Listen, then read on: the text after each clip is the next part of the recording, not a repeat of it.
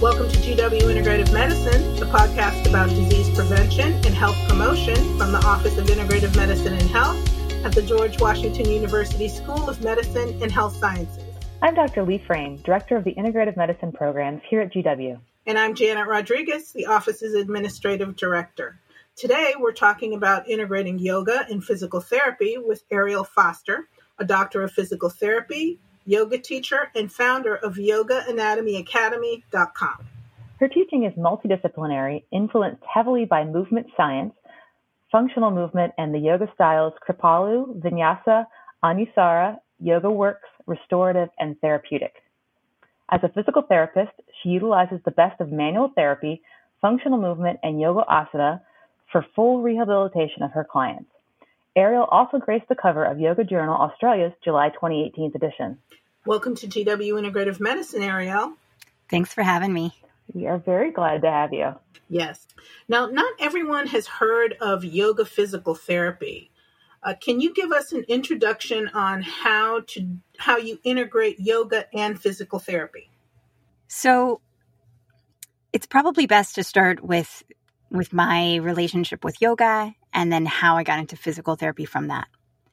So I started teaching yoga when I was fresh out of college. I was 22 years old and I believed at the time that if I just figured out how to do the right yoga, the best yoga, the best alignment, that it would solve any issue you know, it, the yoga for headaches, yoga for cancer, yoga for um, healing anger, etc., etc. And what actually happened is I was quite drawn to vinyasa yoga, and I injured myself about five years into my teaching. And I went to see a physical therapist who was able to help me really, really quickly. And that is what kind of catapulted me into this idea that I might want to become a physical therapist. And so from that point on, it was still quite a while until I was able to, you know, enable that dream. But what I do now, as someone who's been teaching yoga for 19 years and practicing physical therapy for nearly 10 years, I now see that the skills that I learned from yoga have benefited my physical therapy really extensively and vice versa. Ariel, your approach is movement science based, and you describe it as playful and creative with purposeful alignment. Can you tell us about the science behind it and how did you develop it? Since I became a physical therapist, my yoga practice has shifted a lot. And I've looked to uh, kind of, you know, by by the nature of being a physical therapist, I've studied with uh, different physical therapy styles. And physical therapy as a profession aims to be, for the most part, quite evidence based. So, evidence meaning that there's trials, that there's research done in institutions that have um, published their research with, with peer review. And that's not the that's not the same in the world of yoga. Nobody in the world of yoga is is necessarily asking for um, for evidence before you put your foot one way versus the other. So, in certain ways, the world of yoga, and I'm speaking generally about the world of yoga and yoga asana, and what I do as a physical therapist are, are very, very distinct. But in my physical therapy studies and continuing education studies, I started to re examine some of the things I did on the yoga mat. And as an example, in Warrior One or Warrior Two, which are like commonly taught yoga asana positions, there are sometimes instructions to bring your front heel in line with your back heel or front heel in line with your arch. Now, when you look at it from kind of knowing the anatomy and from a movement science perspective, you would want an athlete, somebody who's maybe um, performing in in sports, you would want them to be able to handle both of those subtle changes and to be to not be injured in either. So you want to build in athletics typically a, a, a deep resilience, and in that resilience, you want to be able to um, allow your athletes or your performers to be in a lot of different positions and not get injured. And then in yoga, we sometimes get a little tunnel vision that there's this one perfect placement mm-hmm. for where your foot goes or where your leg goes or where your arm goes. And so, kind of bridging those two gaps is really, really interesting. I'm constantly kind of reevaluating old beliefs that I that I've had in the past. And I think you have to be really playful and creative to for me anyway to keep my my interest high. I don't want to do the same routine this is me personally on the mat Monday through Saturday and repeat that for years at a time. So the creative part for me is really about like keeping my interest high and playful is about like having fun while I do it. I think that it's easy to get really, really serious about a subject like yoga or physical therapy for that matter. Uh, that's so true. My, my yoga instructor is always yelling at me to smile because I get, I tend to grimace and be very serious when I do yoga. Yeah. And so how can we have more of a lightness about what we do? And I think that even that statement would be backed by basically movement science. Because at the end of the day, when we're looking for, you know, complete health and resilience in our bodies, um, movement science is gonna gonna, you know, aspire to allow us to be human and to play and to go out and, um, you know, invent new sports and new movements and push the limits of our capacity and not get injured from it. And that is definitely under that umbrella of play. Mm-hmm. Yeah, I know there's actually like a whole movement out there of trying to get more play in our lives in general, but especially in adults, because it's it's very natural for children to play. In fact, it's hard for us to get them to stop playing. But for some reason, when we grow up, we lose that sense of playfulness. Absolutely. I remember in my pediatrics class, the instructor, the professor saying, the job of a child is to play. Like this is literally the work of a child. I love that. Yeah. So, how do you get people to be more playful when you're working with them? So, um, our audience is a lot of healthcare professionals, but also a lot of, of, of people who just are interested in this field. So, just keep that in mind. But how how can people be more playful when they're doing um, yoga or or other related exercises?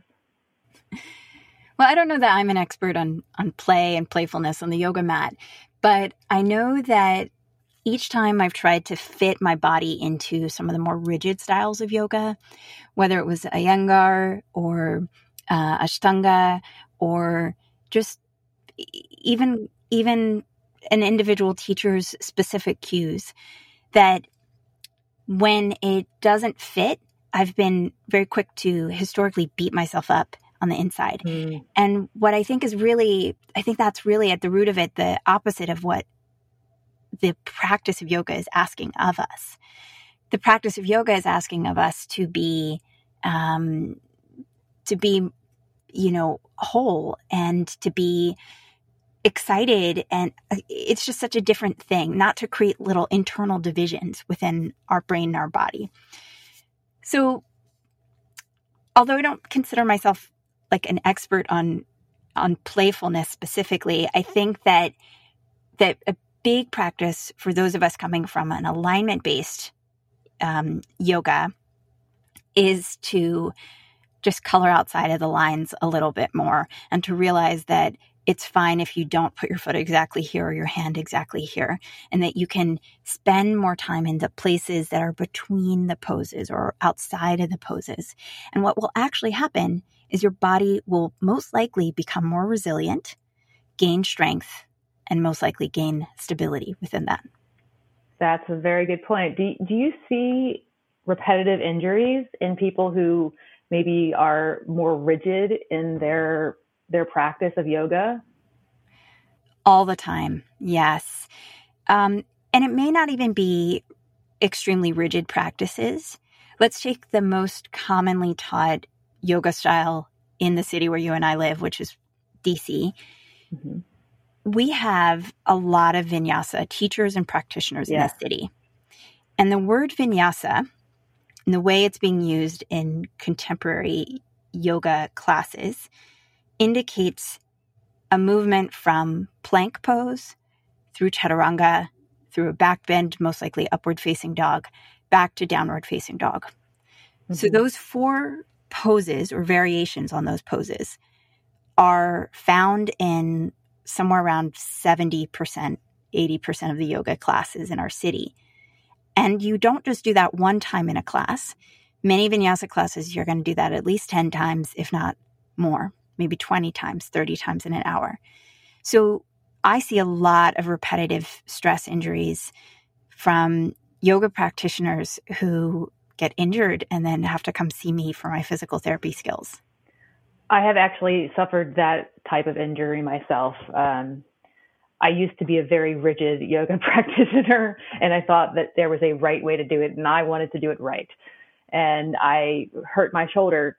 Um, to this day, I don't really fully understand how I did it, which is why I think it's a stress injury from doing too many vinyasas and, and perhaps um, being too forceful with myself rather than listening to my own body. So I could I could see how people will do that. I have done it.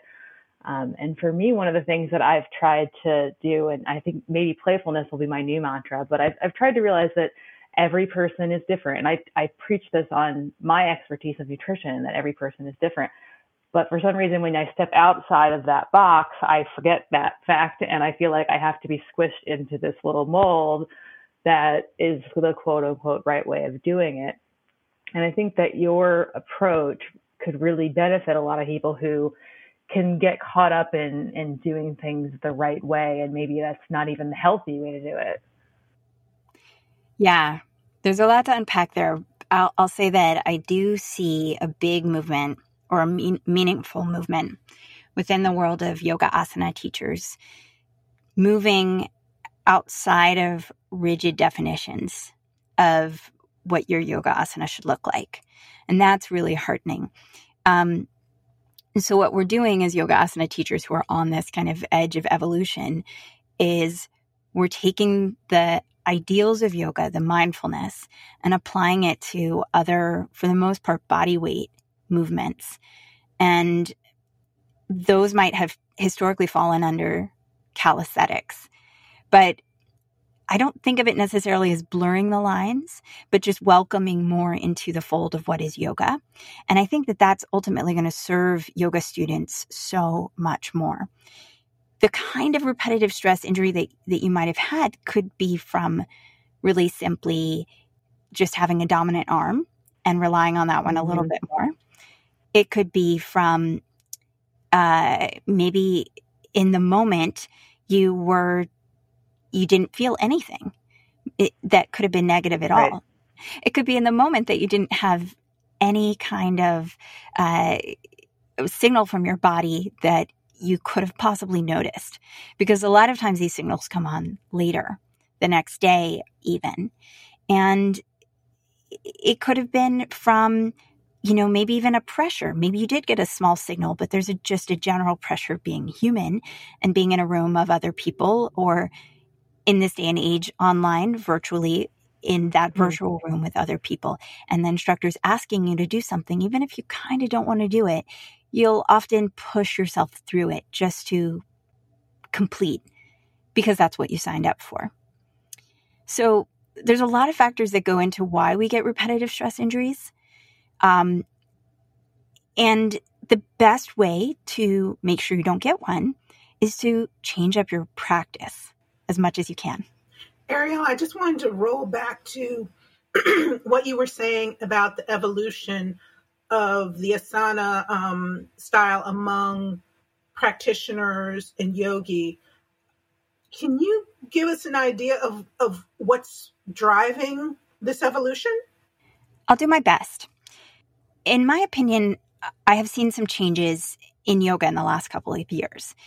Now, I think just like all of us these days, it's hard to say whether it's just what my social media feed is looking like and the people that I'm surrounding myself with, or whether it's a true major trend in the bigger world of yoga.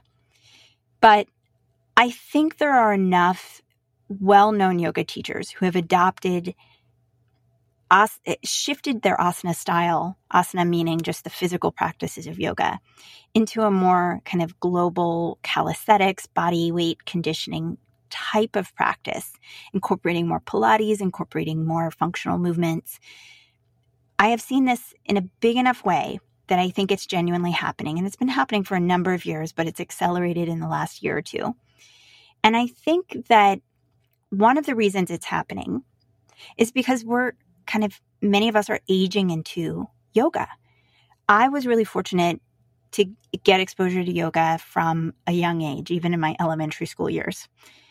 But for a lot of people, they got into it in their 20s, mid 2000s, late 2000s, and now they're looking at their 30s or their 40s and their body is different and they're experiencing injuries. They're noticing that yoga hasn't been able to do everything that it might have promised to do for them. And so they're looking for teachers and they're looking for styles of yoga so they can still do what they love, but not get injured and still build up strength. And they're looking for those teachers and styles that will kind of color outside the lines and allow more different types of movements in. So that's my take on the the evolution of yoga that I think is happening right now. And again, it's yoga asana specific. It's like we've tied historically the movement of yoga to what we would consider classical poses, classically acknowledged yoga poses. And now we're allowing something like a yoga bridge, which might have been a back bend, to also be a core pose or a hamstring strengthener, just with slightly different shifts in how you'd teach it in the way that I, as a physical therapist, might teach it to therapeutically, um, like, complement what somebody's need was, um, you know, where they've had a weakness in their body. So when you're talking about the bridge, would you think that would be useful as like a pelvic floor exercise? That's what I'm thinking of what I hear it. Well, let's talk about the way I've heard bridge pose taught historically in the world of yoga. Your feet would be really close to your hips. You'd be able to reach out, maybe even grab your ankles, if not at least be able to touch your ankles or your heels. And you would squeeze your shoulder blades together underneath your chest, underneath your upper back, and lift your chest towards your chin. So already you're aiming for a back bend and you're working the scapular retractors in your upper back and you're working your quads pretty heavily and you're working probably the muscles of your low back in that way on either side of your low back. So that would be a classical like style of bridging, the exercise known as a bridge that we would do in yoga where it looks like a back bend. But you could do bridge as a hamstring strengthener. Walk your feet more forward, uh, dig your heels in, dorsiflex your foot, toes pointed towards the sky, and then just lift up your hips only a little bit so that you're still keeping a straight line from your shoulders to your knees. And so that's a way to target a completely different set of muscles, your hamstrings, rather than your quad dominant or low back dominant. I don't think bridge itself is necessarily going to directly uh, change the dynamics of the pelvic floor, changing it between one variation versus another. But what changes the pelvic floor very much is the breath pattern we use and the capacity of like control that we have over the entirety of our core. And that's a much more complex um, kind of conversation. That's fascinating. That's very helpful. And I think a lot of people will find that example very helpful to understand exactly what you're talking about in terms of changing yoga. Yeah. So as a yoga teacher, you know, when we were when I was teaching in, in studios, I would look around the room, and if I was teaching that second kind of bridge pose that I just described to you guys that really activates the hamstrings, people who are really accustomed to doing it the first way would often struggle to do it the second way, or sometimes they would reject the teaching that I'm mm. offering them. And it's funny to say that out loud outside the context of a yoga studio because you're like, why would you ever reject just doing a bridge pose a separate way? But people can become so deeply attached to their particular style of yoga, their practice of yoga, the way they've done it with this one teacher for so long. I, I think that in a world that has lost a lot of ceremony, a lot of ritual, a lot of ancestral connection, we glom on just very naturally as humans. And maybe we do this whether we have ceremony in our lives or not. We glom onto these rituals. And yoga and the practice of yoga in community has been very much a ritualistic anchor point for all of the people who fall in love with yoga since the dawn of group classes. I can definitely understand that. When I I moved from Baltimore to DC, trying to find a yoga studio is um, well for women out there. It's it's it's worse than trying to find a new hairstylist because you're you're so emotionally invested in what you already perceive works for you and makes you happy, and then trying to find that again. Uh, sometimes it's actually impossible, right? If you you are going to a certain studio that has a very specific type of blend of different types of yoga that may not exist in a different city. Um, and that's very frustrating. But I will say that in hindsight, after talking to you, I think that it pushed me outside of my comfort zone um, and made me try things that maybe I otherwise wouldn't have tried. For instance, I, I love vinyasa, and um, I used to not think that I could, I was capable of doing slow hatha asanas because I needed more uh, physical stimulation so that my mind would quiet down. But what I've found now that I've done yoga for 25 years, that's no longer true. I can do a slow hatha um, asana and still have that mental calming and not start thinking about my to-do list. And I wouldn't have known that if I hadn't tried a different type of yoga. That's brilliant. And it may also be a testament to the hard work that you did in faster paced classes earlier where exactly, you training yeah. your mind. Yeah, that's beautiful. Ariel, what tips do you have for the average person to incorporate some of your style of yoga, therapy, PT into their daily life? Yeah, so I'm going to back up and I'm going to explain kind of what my style is, and then I'm going to answer this question. I don't have anything that I would um, put a stake in the ground and say, this is my style. Like I am very much, as far as yoga goes, an interdisciplinary yoga teacher. Interdisciplinary meaning like multiple different styles of yoga, um, basic movement and exercise science, uh, you know, tips and tricks that I've learned in physical therapy, in my physical therapy continuing education studies. Um, and that's constantly, and I, I truly mean that, in constant evolving it looks different than it looked maybe even a month ago or two months ago. So I'm always changing. But I think the key words for me are just motion is lotion. This is something I tell a lot of my mm. physical therapy patients. And when I have been in uh, physical therapy jobs in hospitals where people are in inpatient positions, they love hearing this and it helps them to really understand the role that we have as physical therapists in those settings. If you are bedridden because of a, a, stroke, for example, and somebody tells you motion is lotion, just do whatever you can. It doesn't have to be big. Um, it makes a lot of sense. When it comes to you and me and the realities of our daily lives right now, I, if, if you said to me, Ariel, I haven't left the house all day. I have been on my computer for the last six to seven hours straight. Hmm. I ate lunch at my desk today. I should I go to a one hour vinyasa class or take a 20 minute nap? I will uh, not a nap, take a 20 minute walk. I guess you guys know where my mind is right now. Freudian slip. Um, so between like a walk and a yoga class, I'm almost always going to prioritize walking. I'm almost always going to prioritize like basic movements. Stand, see if you can make your stand, your your home desk or your work desk into something that looks a little bit more like a standing desk. Even if you only stand for five minutes an hour, the benefits are exponential. Walk, even if you walk 10 minutes twice a day, the benefits are exponential. And yoga and kind of that instructed movement, it comes behind in my in my sort of internal ranking or hierarchy. It comes behind the basic movements like standing, like being able to get in and out of your chair without using your hands, like being able to get on and off the floor without using your hands or using them as minimally as possible. So really your yoga asana should should ultimately serve you and to those bigger goals of your life. And what tends to happen or historically has happened is that we have bent our bodies to serve the yoga asana.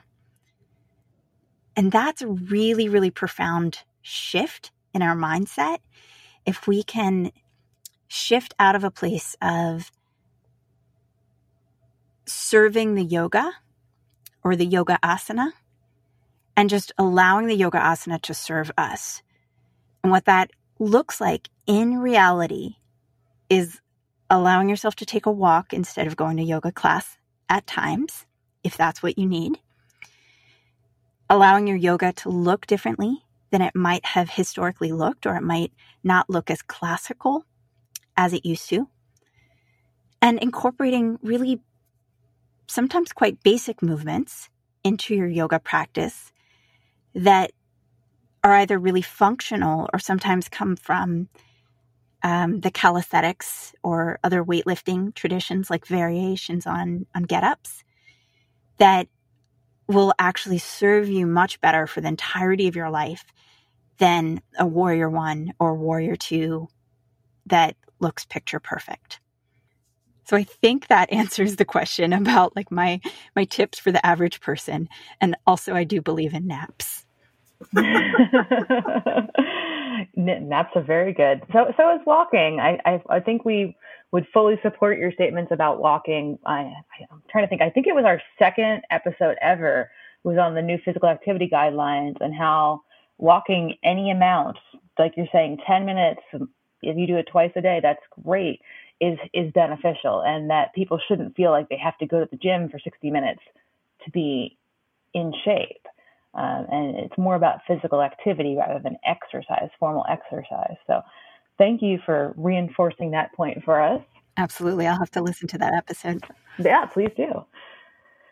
Um, I'm wondering if now that we've talked a little about what the average person can do, is you have, if you have any tips for healthcare providers, maybe physicians who want to help their patients? Yeah.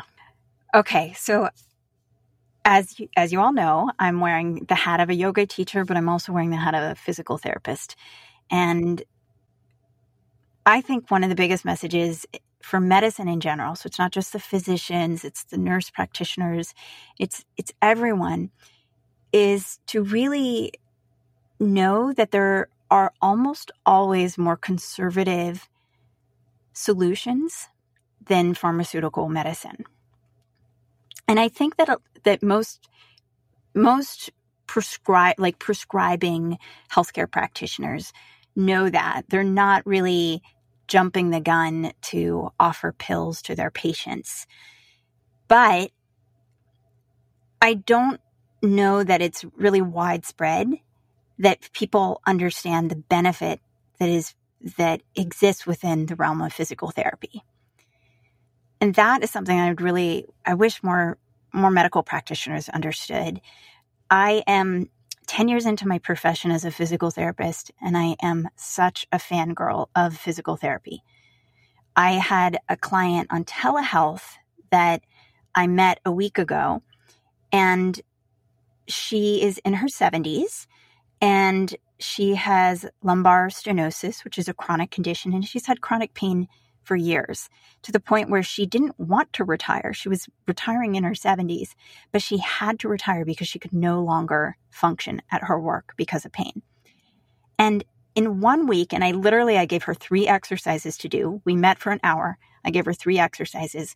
She told me this morning that she was already feeling better. Now, I didn't solve everything, but that she had seen meaningful progress in seven days.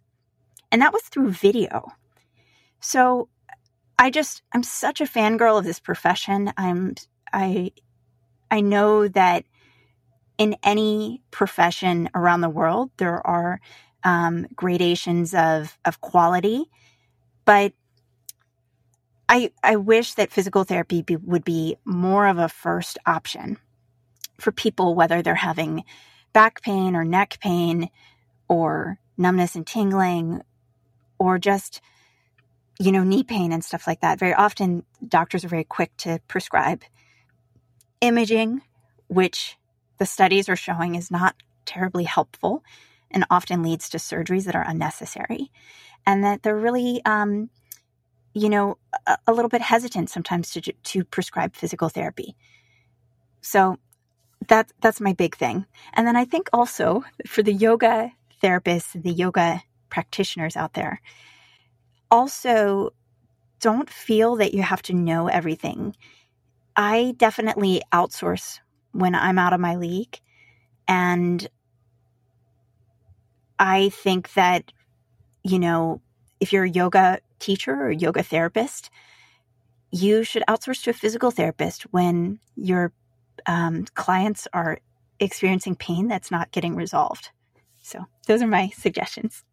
Yeah, those are those are great suggestions, and I think that speaks a lot to other issues that are going on in the world. For instance, the opioid epidemic, and the benefit of that is that um, insurance and healthcare is changing and they don't want they really don't want you to start with opioids or even painkillers and they're they're pushing alternative well not alternative um, what what really should be the first line therapy for for instance low back pain. It should be physical therapy and perhaps maybe massage and acupuncture.